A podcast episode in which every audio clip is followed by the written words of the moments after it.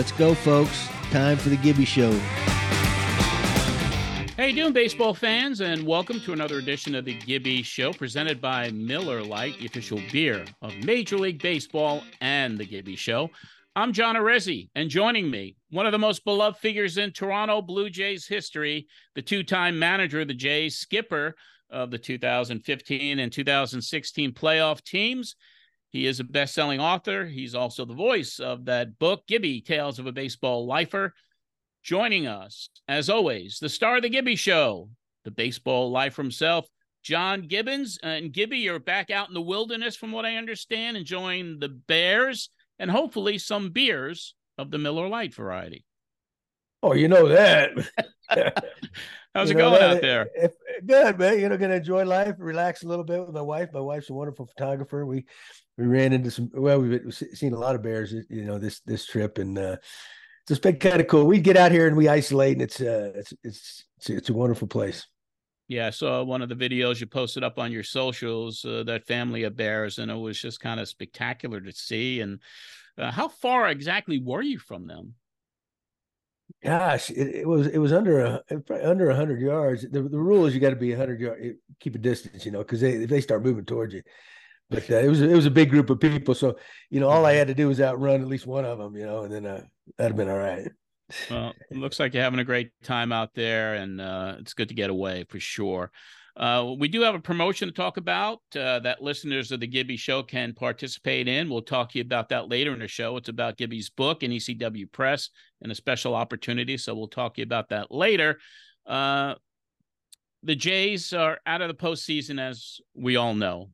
Knocked out, uh, swept by Minnesota in the best of three uh, wild card uh, playoff series. There's a lot of questions uh, swirling around Blue Jays Nation, the media, and around baseball. So we'll get into all of that on today's show. And later on, Gabbing with Gibby, John's done it again. Uh, Gabbing with Gibby, of course, brought to you by Tim Hortons. We will bring on former Blue Jay, a member of the nineteen ninety-three World Championship team, the winner of the M V P of that series. He's a Hall of Famer. Paul Molitor will be our special guest in just a little bit. And, of course, inspired by our friends at Miller Lite, we'll have another roast and toast as well. But, uh, Gibby, uh, let's get right into the leadoff.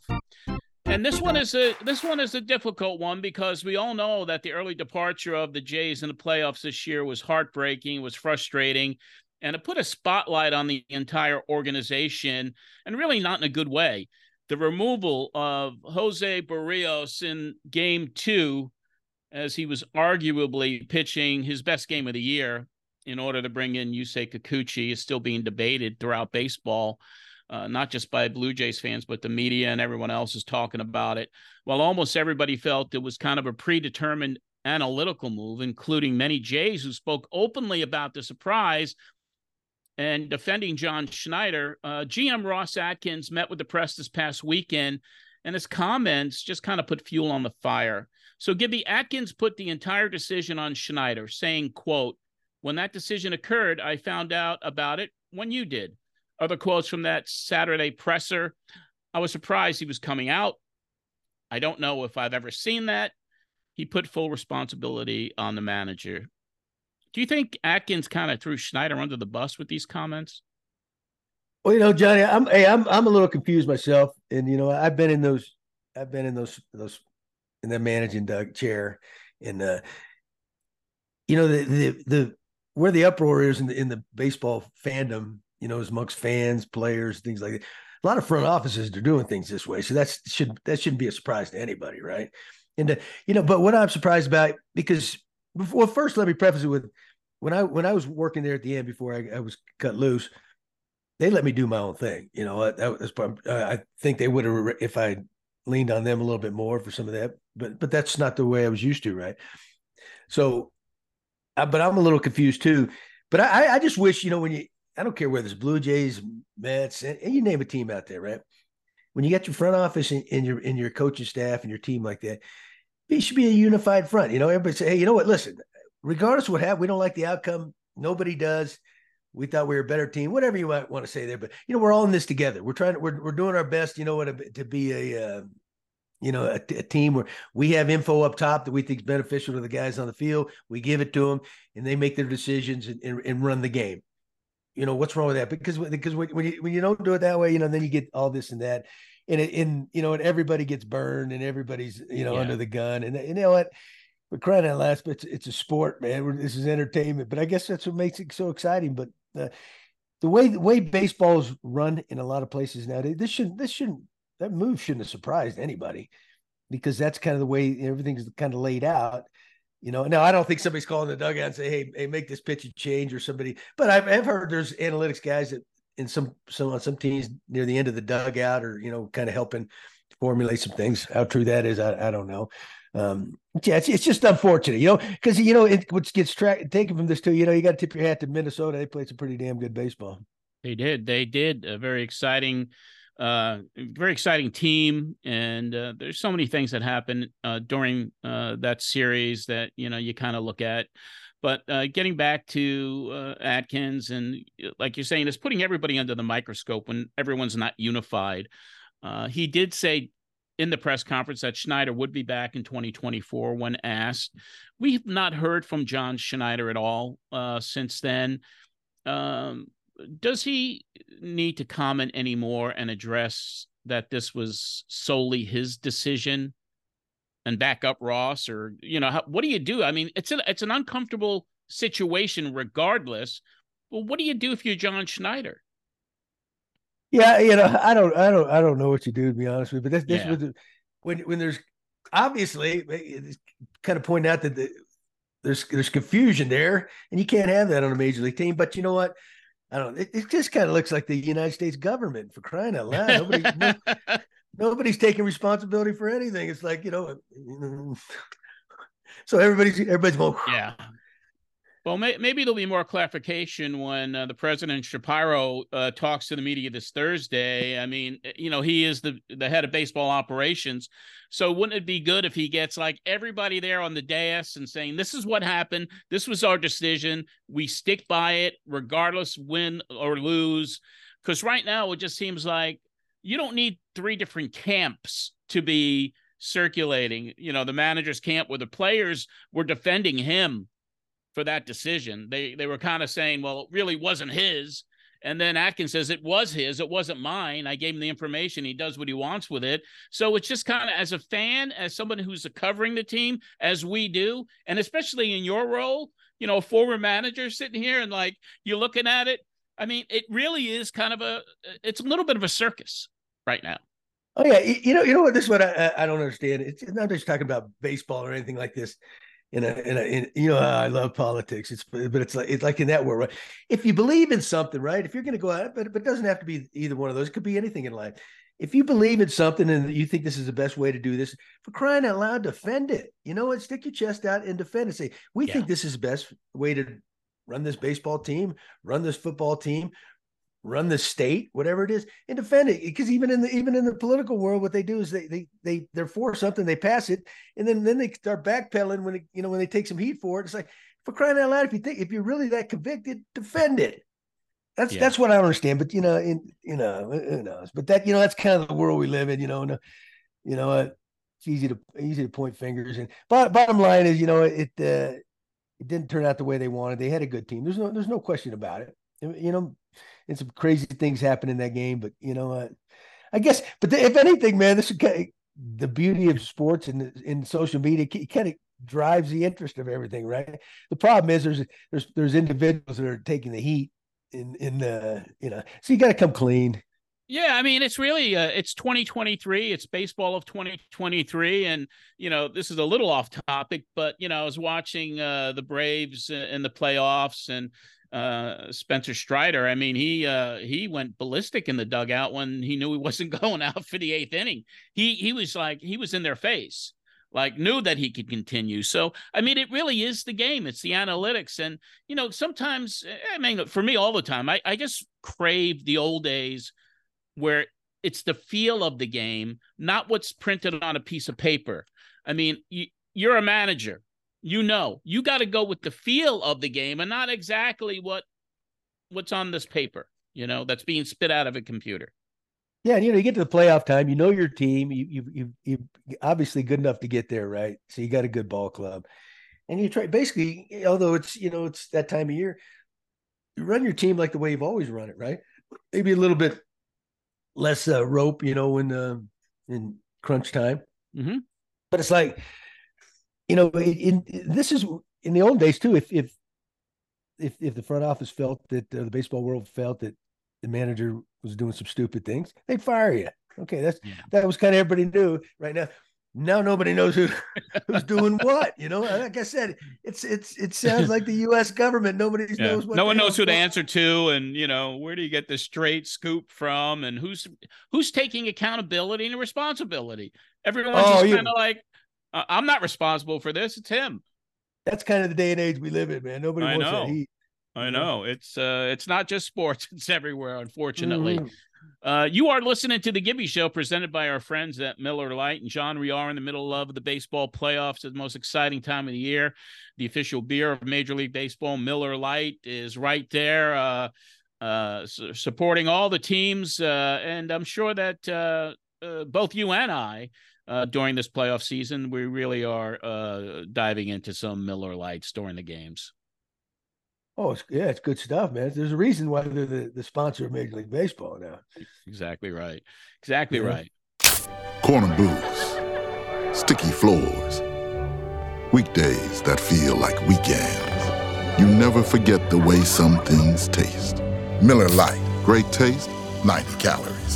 Tastes like Miller time. Before we... Uh, Before we go into the next segment, I have one other question for you. And you made a little bit of news with a social media post this week. Uh, uh, when it was revealed that Minnesota shortstop Carlos Correa actually called the pivotal pickoff play against Vladimir Guerrero Junior via PitchCon to Sonny Gray. Uh, and it was a little too much. Uh, you know, you shared your opinions on social media, uh, which was seen by almost six hundred thousand people. Now, your your take on it was like technology is just taking over. It's too much, especially during a game. Um, do you think that calling a play with a device, like a pickoff play, should that be outlawed really in baseball at this point? Yeah, I'm, I'm like you. You know what? It's like technology. Yeah, it's, it, technology is great. It's great for the world and all that. But, you know, we're in a sport that maybe we're getting a little bit carried away. I wasn't accusing them of cheating by any means. I, I, I wasn't even aware you could do that. All I know yeah. is in, in baseball, it used to be we'd work on it, you know, from the day I got into pro ball and, you know, in, in spring training, you work on that that time pickoff play with the middle infielder, guy on second base, that guy on second, the runners get a little bit carried away. And it used to be an old glove, drop your glove sign to the uh, the the pitcher, right? As soon as, that, as soon as the middle infielder breaks towards the bag. So that way he, he's not he's not looking back at the runner and timing it that way, you know, when they throw the hand. It's like a Yeah, so when catcher. that when that glove drops, the pitcher yeah. knows that he's going to have a yeah, pickup and he's not even looking at the run. It's it's so, so yeah. some teams were doing better at it than others. You know, they had smarter guys out there. They but the key to it was you had to get that signal out there between the, the middle infielder, the pitcher, and the catcher. Right? Yeah. It had nothing to do with the dugout. That's how that's how it all did. And if the teams could pull it off, they were a little more advanced. They were a little bit. They worked a little bit. They were smarter, whatever it might be. Right? They were a little bit better fundamental teams. Those kind of things. But it, it wasn't easy to do because it, somehow somebody always seemed to get alert alerted by it, so you couldn't put the play on. But I was surprised when I, when I was listening to it that, you know, they came from the shortstop to the dugout, and then the dugout called it. I'm thinking, okay, to me that does just doesn't, you know, no. If if you could pull it off with those guys out of the field, it's almost like the the sign stealing, right? If if you're not very smart enough to, you know, get change up your signs and, and where that guy on second base can pick them up. You know, what what the what pitches are coming to the hitter that they've been doing forever. You know what? Then that's that's your own fault. And that's why they came out with the pitch com, right? Well, this is what's coming. Okay. I guess I guess it's it was to overcome all our, our stupidity, maybe. And uh, but all athletes ain't smart, man. They, that's that's historic. But uh, so when that came from the dugout and then they could alert the pitcher like that, I thought that just that just But hey, if, if it's part it's of too it, much. you know, that, that's part it's too much. I, I was just shocked by it. I think exactly that that was my point. I'm not accusing anybody of cheating, but I thought, well, if yeah. technology's okay to do it with this, what, what's everybody grilling Houston so much? Right. They were just right. doing a different. It part was of the game. It was like a comparison of, for instance, I mean, when yeah. you could determine a pickoff play by pressing a button and who knows what else, Uh, yeah. yeah, yeah. So I understood what you were saying in the tweet. It got a lot of reaction. And uh, I tell you what else got reaction uh, as a little bit of a follow-up was Vladdy uh, so far off his second base. I mean, that was that in that situation, that was a little too much. Now, Vladdy got picked off. Uh, would you have a conversation uh, with him about that era? You know, just kind of being more focused on what was going on right then and there, and then the pickoff happens. Well, number one, that's that's the biggest mistake, right? You can't get picked off yeah. there, right? You know, you're yeah. down. That's that's it. You know, you're in scoring position. Where are you going? Yeah, you would like to think, well, maybe I get a little bit more lead to to score, but you know, the bottom line, you're down. You got you got to you can't get picked off, right? That's right. So that that's the bottom line. And yeah, you know what? When when when play when those things happen, you got to address it. You know, and I'm I don't know whether they did or not. I'm sure they did. You know, and how everybody addresses things differently because it's costly, you know, and in the, uh, you know, it's, it's, it's tougher to go after the big dog sometimes, right? It's easy yeah. to go after the little guy, right? Anybody can do that, but th- those are your team leaders. Those are your main guys. And you know what, everybody else on the team say, well, wait a minute, you know, what's, he's got to do the same thing we got to do. You know, mistakes happen. There's no doubt about it, but yeah. what you get into the playoffs, things get magnified, right? And obviously in a game like that, where you're not scoring runs, it took him out of an inning. But so, yeah, that that's that's baseball one oh one from when you were a little kid. Yeah. And, uh, you know, in your tenure, you know, you you, uh, you were really never afraid, or you were kind of reactionary. I mean, if someone if you needed to address it right then and there, if someone really made a blunder, you would get in their face and just say, hey, what'd you do? I mean, uh, you didn't wait. And sometimes you waited to speak, I guess, behind the scenes. But. Uh, well, I don't know. I don't like that necessarily. The description got in their face. That, that wasn't always the case. But but you, know, I know what you mean. I know what you mean. But, oh, yeah, you know, yeah. I wasn't like, trying to be disparaging. Oh, I know. I, but that, but so you, I mean, you got to deal with some things, and sometimes you know, uh, because bottom line, who does it? Sooner or later, if your team's doing stupid things and not producing, who who does the heat come down on? The manager, right? Because your your job is to run the team and make sure you know you're fundamentally sound. Or if you guys are screwing up, you bring it to their attention. But what they do, though, you know, these these guys knew I was fair, and it, and it was yeah. never a knee jerk reaction. If there was, if there was things that were happening, and they kept happening. You know what? You get sometimes you, you got to fight fire with fire. You know, that's just right. the way it is.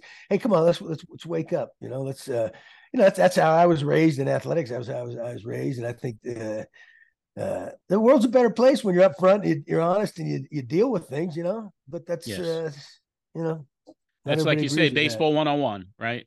You know, yeah, life one oh one for crying out loud. Life one oh one, life one oh one, of course. Yeah. Well, John, that'll wrap up the lead off. Now it's time for Gabbing with Gibby, brought to you by Tim Hortons.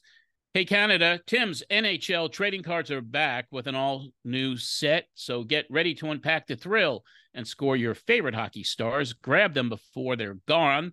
Available right now, only at Tim's. Today on Gabbing with Gibby, brought to you by Tim Hortons, our guest was a member of the nineteen ninety-three World Champion Toronto Blue Jays, hitting five hundred and winning the World Series M V P that year. I mean, there's so many accolades. Where do you start? He finished his fifteen-year playing career with three thousand three hundred nineteen hits. It's a lifetime three oh six hitter with an O P S of point eight one seven for everyone with today's analytics. Uh, playing for the Milwaukee Brewers, Blue Jays, and Minnesota Twins, taking over as manager for the Twins from two thousand fifteen to two thousand eighteen and winning American League Manager of the Year in two thousand seventeen. He is a first ballot inductee in the Baseball Hall of Fame, becoming a member in two thousand four. It is our great pleasure to say hello to Paul Molitor. Paul, how you doing? I'm doing very well today. I uh, appreciate the introduction. Just as I just as I wrote it, you did a good job with that. Uh, Thank you. No, Thank th- you. Th- things are good up here in Minnesota. You know, um, baseball's been a, a huge part of my life. I'm still involved with the game, and of course, with the Twins uh, advancing past the Jays in that wild card series, and looking forward to uh, see how far they can stretch it up here. But yeah, things are good for me. Thank you. Hey, Molly, I tell you what, man, it's good good to see you. You know, I've always been a, a big admirer, right? You know, uh, you know, I I, tr- I tried to, you know, I had a very limited major league career, right? But you know, I, I followed you. But you think think about your career. I know you've heard all this, and I know you've thought about it. You know, but you know the the the long career, the Hall of Fame, the the M V P in the World Series. You know, then just doing everything. just the, the career there. And then you go on, you know, and, and you become a manager, you know, and, and, you know, I can relate to you with on that stuff. Then you pull off, you know, the uh, manager of the year. My God, is there anything in the game that you wish you had done that you haven't done? I, well, I wish I had more than one ring. That's one thing, but I'm not sure what got into me to make me think I wanted to manage. That was crazy. As you know, there's a lot of stuff that comes with that particular role. Um, plenty of challenges, certainly trying to motivate a group of men to uh, maximize what they can bring to uh, to any organization onto the field. But, you know, I, I you know, you grow up and you, you have a dream about playing and maybe someday find your way into professional baseball. And then uh, lo and behold, you climb the ladder and you get there. I don't think many guys play to try to become Hall of Famers. You're just trying to, you know, do the best that you can and play as long as you can. And, you know, for me to for play twenty-one years at the major league level, that's, it was pretty much unfathomable for, for me. I, I, by the time I retired at forty-two years old, I'd spent half my life in the big league. So just a lot to be grateful for, Gibby. Yeah, hey, you, you earned that, though. I know there's, there's a lot of hard work there, you know. So, all right, we got the Twinkies.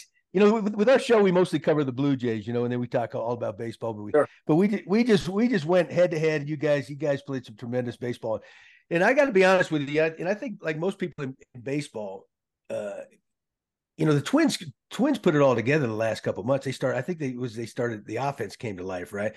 Typical. It seems like a typical Twins team. Good, solid defense, fundamentals. They pitch, but you, you needed the offense. But and everybody kind of lumped them and said, "Well, they're the the American League Central is a weak division this year. You know, they're just leading that division." But they're more than that, aren't they? Well, I think that they are, and, and you know, those wild card series that they they come and go so quickly. I.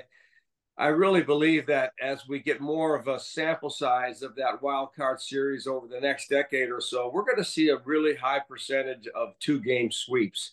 You know, you it's uh, you win that first game, and you know the psychological effect, the fact you still got a, a little bit of leeway as far as winning one out of the next two, as opposed to the converse side where you lose that first game, and all of a sudden, all the celebra- celebrations about getting into the playoffs.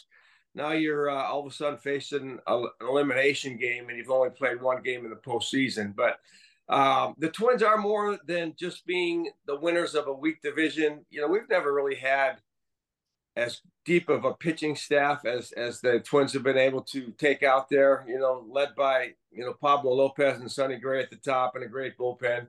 You know, the Toronto series, um, but we didn't hit a ton. You know, Royce Lewis kind of stole the first game with a couple of homers. You know, Gausman maybe wasn't particularly sharp, but uh, he found his way to keep his team in the game.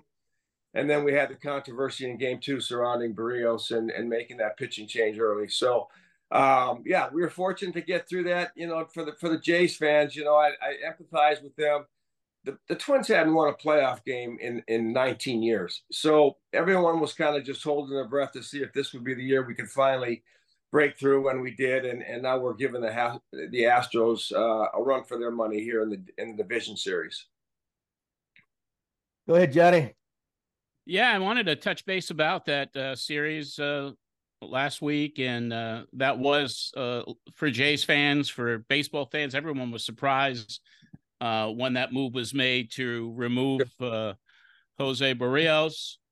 Uh, What did you think of that change? Did it surprise you? And kind of give us your reaction to what was going on uh, that day. Uh, I, I won't say that I was overly surprised. I mean, you know, Berríos, I, I managed him. I, I know what kind of kid he is. You know, every once in a while he'll run out there and have a little bit of a clunker, but when he's locked in, he usually can give you give you some length as well as holding down the opposition. Uh, but in today's game, you know, the reason I'm not overly surprised is because there's so much pregame discussion about the various scenarios, how we're going to use our staff. It's an elimination game, so I, I'm sure that they're thinking about, hey, we don't want to not use some of the bullets we might have to give us a chance to win. It just didn't pan out in that particular inning when the Twins were able to score a couple of runs after the pitching change. And if the Blue Jays had a little bit better offensive series, maybe that point might have been moot, but as it turned out, those were the huge runs and the difference in the second game. Yeah, you know what, you know, Paul, the game is so different now. It's it's like, and I we we overdo it. There's there's no way we get nowadays. We get in the way of the game. You know, I, I get it. I understand all the you know, the analytics and everything. But, you know, still play the game, still played by hum, human beings, you know. I have a hard time seeing, like, you know, Tom Kelly, Harvey Keene, those guys, Cito, you know, it, the kind of the game, you know what, I, I think maybe I'm wrong. Maybe that's why I'm not doing it anymore. But the kind of the game will lay itself out for you, you know, you know, or how about, how about uh, going, somebody going out there trying to take Jack Morris out in the, in the hey, Jack, we got a plan here, man. We, it, it just wouldn't happen, you know, and it, and it's, I don't think it's smart. I, I think it's, you know what, obviously, sure. You know, it's it's the game. We're we're, we're trying to control the game that, the, instead of letting the letting the boys do it. Well, you know, as, as you know from you know when you finished up your tenure in, in that manager seat, and even for myself, it's been five years now. But the information just changed dramatically, even from my first year to my fourth year, and a lot of it was interesting to me. I had to have a little cheat sheet in, in my office there that let me know what all those numbers meant. You know, it's, yeah. Didn't want to be asked something by the media and not have any idea what they're talking about. But, you know, you, you try to use what you can, and some of it was helpful. But, you know, you know what a, what a player's makeup is. You know when a player's hot or cold. And some of that stuff about the analytics just isn't going to be the deciding factor in making decisions. And uh, if you get criticized for it, you know, hey, you're in that you're in that position of leading that team for a reason. And uh, it's not always going to go perfectly, or everything's not always going to work out right. But I didn't want to have that fallback of position of blaming it on analytics. That's, if I made a gut decision, you know, I was going to feel good about that regardless of the outcome. No, I, I, I, I agree. Real sorry, quick, though, Johnny. Hey, you know what happened? One thing I think gets lost in this real sometimes, the teammates out there, right? Because I've, I've, you know, sure. They're going, what are we doing here? You know, so automatically, it may, okay, that may not, that's not going to necessarily kill the game, but it's like, it puts that doubt in their mind. Like, hey, w- hey, what are we doing here? You know, it's like, uh, is this guy have no confidence in this? So those are the little things that occur uh, on the side. And you know what, then a lot of times, you know, who knows? All right, Johnny, go get him. Well, I, yeah, I this just, was, just, I'll just, I'm sorry. Add, that's a really valid point. You know, that's the manager. He's got a lot of, a lot of things he's got to fulfill in that role. But one is going to be the collective confidence that the players have in him and what he's trying to do in a given game, whether it's pinch hitting or pitching changes or whatever the case might be. And we saw the reaction from some of the Jays players after that second game, and they they were they were surprised. I mean, you know, the eye test was Berríos was dealing, and um, you know, just to go to that lefty because he had a couple lefty hitters coming up, he was going to be open himself up to uh, a little second guessing. And if the Jays went out and scored six or seven runs, it, it might have got washed away, but as it turned out, that was the difference in the ball game. Hey, if I'm an if I'm an owner too, and I pay a guy over a hundred million dollars, I'm going. He can, I paid this guy a hundred million bucks, and he can only go three innings. Uh, where, where's the hang up here? yeah, yeah, great. Anyway, hi Johnny. Yeah, I had a question for both of you as uh, that discussion you were just having. Uh, you and Gibby both managed your last game uh, so far in two thousand eighteen. Uh, The question is, the way the game has changed, as you were saying, Paul, in just five years, analytics, rule changes, uh, front office getting involved a, a lot, and the way the younger players, especially now, are being taught the game in the minor leagues. Could either of you see yourselves in a position where you'd want to manage a team in the future under the right circumstance? Well, I'll go ahead and t- take the time for Oh, if I don't know what Gibby's thinking, but I, I, I don't see it. I'm older. Uh, the day-to-day grind between playing and coaching and managing, um, just don't really have that that feeling that that's something that would be a good fit for me anymore. And it's not so much because of the changes, this and that. It's just kind of more lifestyle and different things. But um, I still enjoy being connected to the game, but I, I can't see that in my future. Yeah, it is a it is a grind. I, I, people don't realize that either, you know, and and uh, especially, you know, for that managing end of it, like you said, you know, you're you're worried about twenty-five guys, right? It's like it's not just you got to get yourself ready, and you know, you, obviously it's a team game, but it's like me personally, you know, hey, I would love to give it one more shot, but I think it it you know that crack. I don't I don't, I don't know I, because I think I got I got labeled as anti-analytics, which isn't true. I just didn't ever go to the extreme, you know, but I work for, you know, the uh, front office. It's in Toronto now. They're working, you know, we were ta- you know, it was for Schneider there, and they let me do my thing. You know, I'm, I, they inherited me. So I was, you know, as soon as we went south, I was out of there anyway, but they let me do my own thing. And so I can't complain about that, but that obviously that's a little bit different now. Yeah. Well, hey, I just said, I, I got to say that you, you had to have loved the fact that you were able to manage the team. And, you know, the guys up here that we brought in some new people while I was managing, Derek Falvey came in from Cleveland and Thad Levine from Texas. And they were around a lot more than my former general manager, Terry Ryan, who I have a tremendous amount of respect for. But they didn't they didn't give me a lineup every day. You know, we might have some discussions about, you know, potential outcomes later in games, who we want to match up and this and that. But I, I, I would not like having the game too much pre-planned before it happened. There's just too many variables, and I, I want to be making those decisions if I'm fortunate enough to be in the manager's position rather than having other people tell me how I should manage a game. Yeah. Tim's N H L trading cards are back. Unpack family fun. Score your favorite icons with an all-new set. Get yours before they're gone. Only at Tim's. Hey, Molly, you said lineups, right? If a man, if if the guy managing your team can't make out his own lineup, let me ask you. Okay, you're you're you're a Hall of Fame player, right? And I, I battled this a time or two with when I was managing.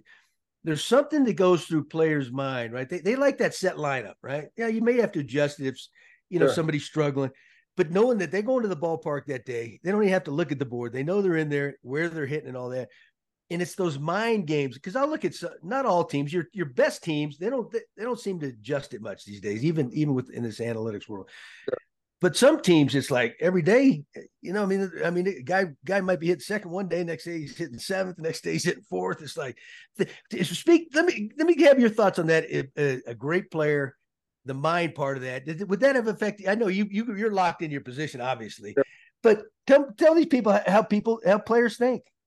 No, I, uh, I I don't I don't like the fact that they they allow analytics to determine the lineup. You know, the, the major changes. I mean, you can have a little bit of tweaking here and there, but you know these teams like Atlanta and the Dodgers and. You know, they're they're running out four or five the same names in the same spots every day, and they're playing every day. I know we talk about load management and players being able to play multiple positions and how it increases the depth of your team. And you might have a, a club that where you're, it's more advantageous to try to mix it up a little bit more frequently.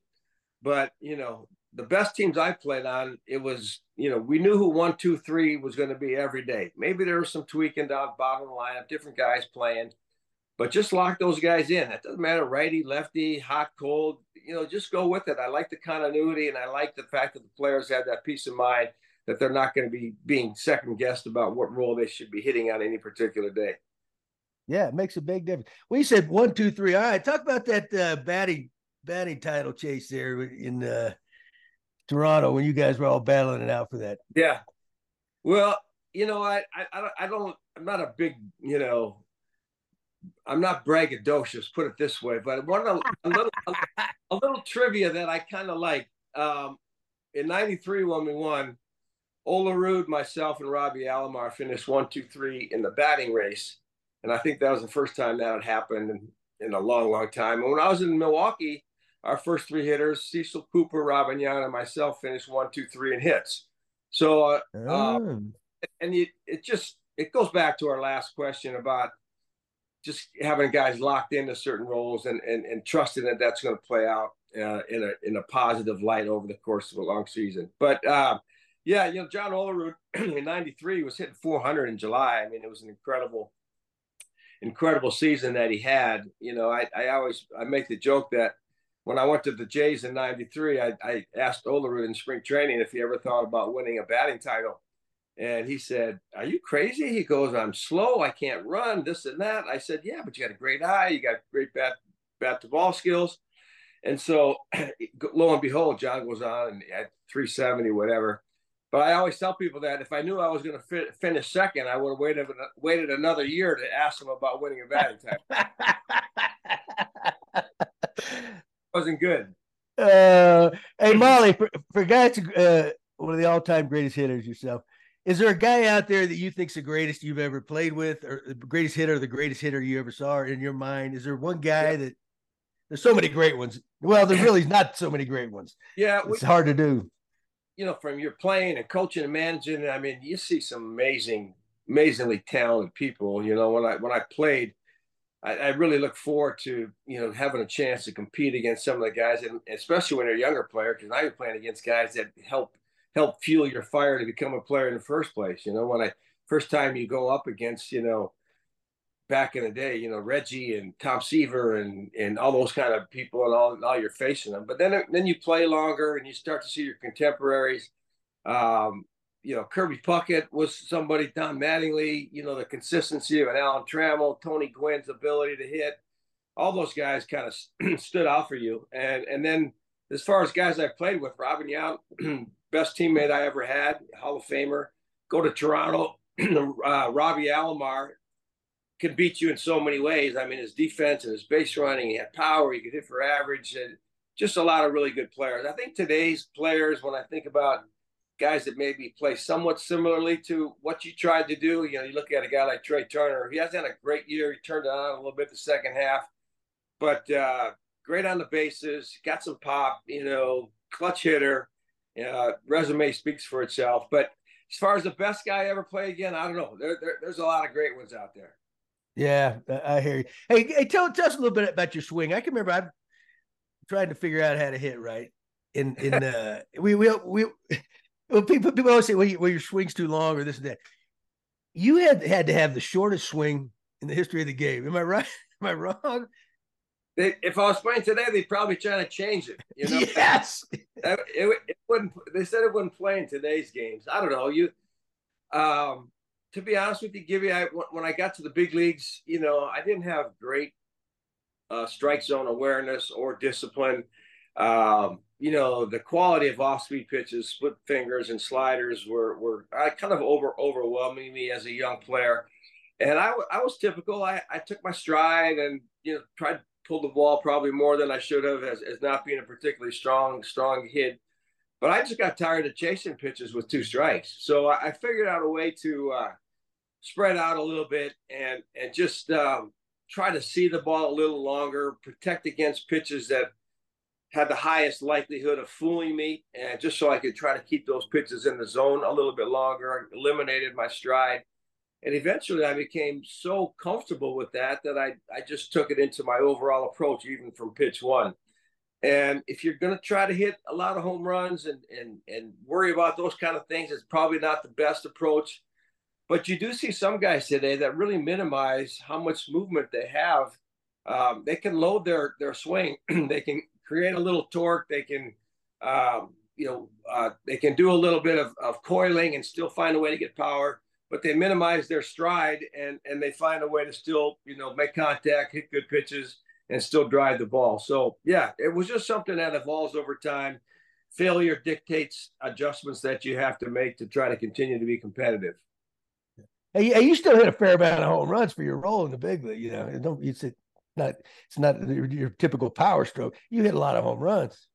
Well, yeah, I, I wasn't that, you know, I, I think I only hit twenty once, and that was the year in Toronto. You know, you get those, you know, fifteen homers a year, but you try to get your doubles. You try to be able to run the bases. You know, I I I could steal a base, those kind of things. So, but, you know, back, you know, forty years ago, not to date ourselves too badly. I mean, the leadoff guy was, it was a table setter. It was kind of like yeah. Luis Florida. You know, you get your hits, you can run the bases, you can steal yourself in the scoring position. Um, as you know, playing with a lead in the big leagues, you know, you're going to win about sixty-seven, sixty-eight percent of the game if you score first. So that was kind of my mindset as a leadoff guy back in the, back in those days. Well, it worked. Well, Johnny, what, what do you got for Paul before we let him go? He's got a ball game to see today, man. The Twinkies are back in action. Yes, they are. And uh, that fan base there in Minnesota, that uh, just phenomenal. Uh, just watching them uh, last week. Uh, but I had a question for you that takes you back. I mean, tell us what it was like leaving the Brewers after ninety-two season and joining the Jays in ninety-three, which was the year they won it all. So how was that experience for you? Well, you know, I uh, try not to get too long-winded on that one, but, um, you know, during my generation, there wasn't too many players that played a long time and stayed with the same team. There was some, you know, Gwynn and Yount and Brett and Trammell and certain guys that had fifteen to twenty year careers. And I kind of wanted to be one of those guys. But, you know, in the Uh, early nineties is when we really were seeing the split in the markets, the large market, the small markets, all that, how that got involved with labor negotiations. And the Brewers just weren't in a position to pay a free free market price, if you will. Uh, offered me a one-year contract at a pay cut, and the Blue Jays, man, they had just won a World Series, and they come after you with personalities like Paul Beeston and uh, Pat Gillick. And I said, I, I, I'd be crazy not to want to go to that environment. And um, didn't know a ton about, you know, what it was like to be a Jay, other than the fact that I sure liked, enjoyed watching them win.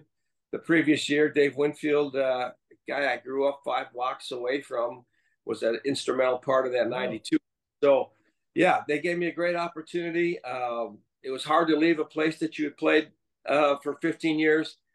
But in hindsight, man, what a, what a good move for me, and what an opportunity the Blue Jays presented myself, because after twenty-one years of playing, that's the only the only ring that I was a part of. So always indebted to the Jays for that. We drew we only drew four million people that year, so the environment was incredible. Every day you go out there, there's fifty thousand people at the park. So I uh, just really fell in love with the city too. But it, it was a great three years of my life uh, up there in the beautiful city of Toronto. And the M V P of that World Series. Yeah, I, I, I snuck that in there, Gibby. Uh, it's kind of funny. I, people talk about ninety-three. They, they don't talk about the M V P, and they talk about Joe Carter's home run, and rightfully so. I mean, they only only the second World Series ever to end on a home run behind Bill Mazeroski. So, um, yeah, it was uh, a, a dream come true for me when Joe's ball went over that fence. I, I happened to be on first base, and, you know, just tried to make sure I touched all the bases, and bedlam ensued. That and the party was on. Well, that's awesome. Well, Molly, listen, hey, we can't thank you enough for taking some time out and coming and joining our show here today. You know, you're one of the all-time pros, greatest, not only on the field as a player, but individuals too. And, and uh, we sure thank you. Yeah, hey, well, I appreciate you guys having me on. Uh, a lot of respect for you, Gibby, man. I'm glad you're doing this. Hope you're having some fun with it, and we'll catch up somewhere down the road. All right, pal. Have a great day, huh? Dress warm, man. It gets a little cooler up there in the uh, part of the world a little bit sooner. You guys be well. Thanks. All right. Be well. See ya. That wraps up another Gabbing with Gibby. Molitor. Oh my goodness, what that was great. What an old pro, you know. He, he, you look at, you know, when you sit down there, you, you, you look at his his his career, right, as a player. I mean, he, you know, he's he's not just a Hall of Famer; he's an elite Hall of Famer, right? And then then to then to go on and become a coach, and then become a manager, and he won the Manager of the Year award. I mean, uh, and he, of course, you know, you can't leave out that he won a world championship. He said he would like to win more. Okay, but he, we all know how difficult that is. But then he was the M V P of one. There's really nothing he hasn't done, you know. And he, he's he's uh, I never I never really knew him well.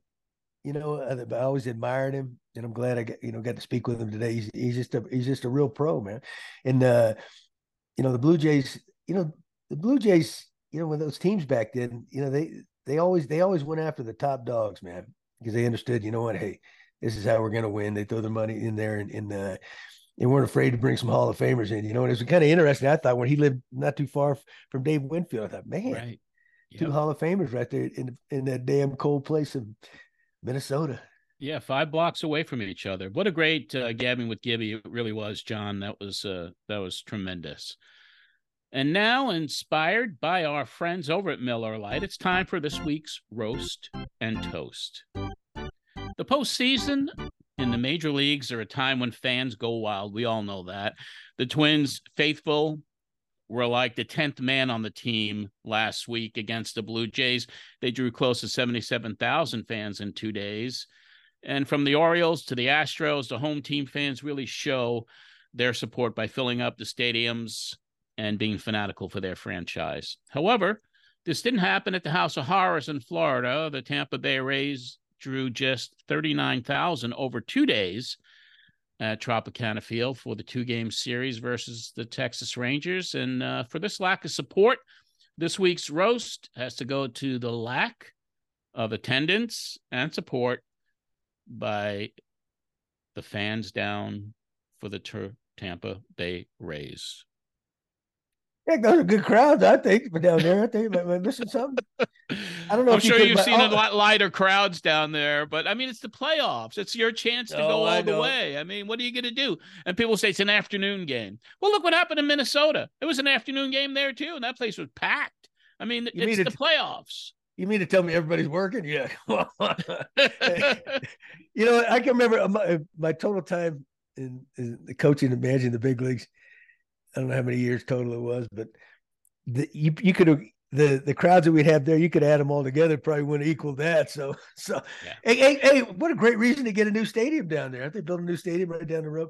It's just kind of an area, an older area that uh, you know, there's always been some controversy question of is this where should we build it? Should we build it in Tampa, right. Orlando, and also so who knows? But uh, bottom line, it, it is disappointing, obviously. And Kevin Cash made some comments because they they put a good team out there every. You know, every year, and, and uh, but what the heck? Apparently, they're not losing enough money, or they wouldn't still be there. Somebody's well, funding I mean, them. Yeah, I just uh, think playoff time is special time. If fans should show up, but you know, it is what it is. Uh, however, we got a pretty cool toast of the week. Uh, there's a twenty-one-year-old rookie turning heads during these uh, twenty twenty-three playoffs.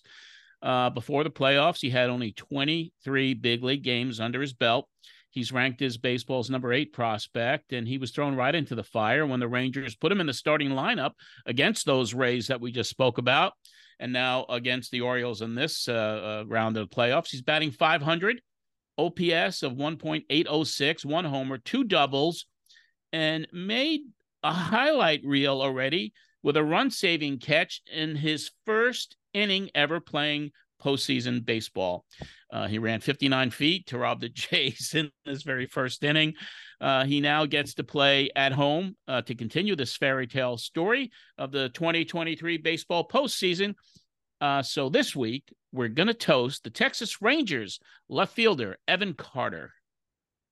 Yeah, he's special. You know what? Hey, what a what a way to break in and make your name, you know, in, in the with everybody watching the postseason and, and the yeah, that's that's so hard to do. And he, you know, and he, but you know, the Texas Rangers, you know, one of the top uh, organizations, you know, with, throughout their minor leagues, so they got players left and right, you know.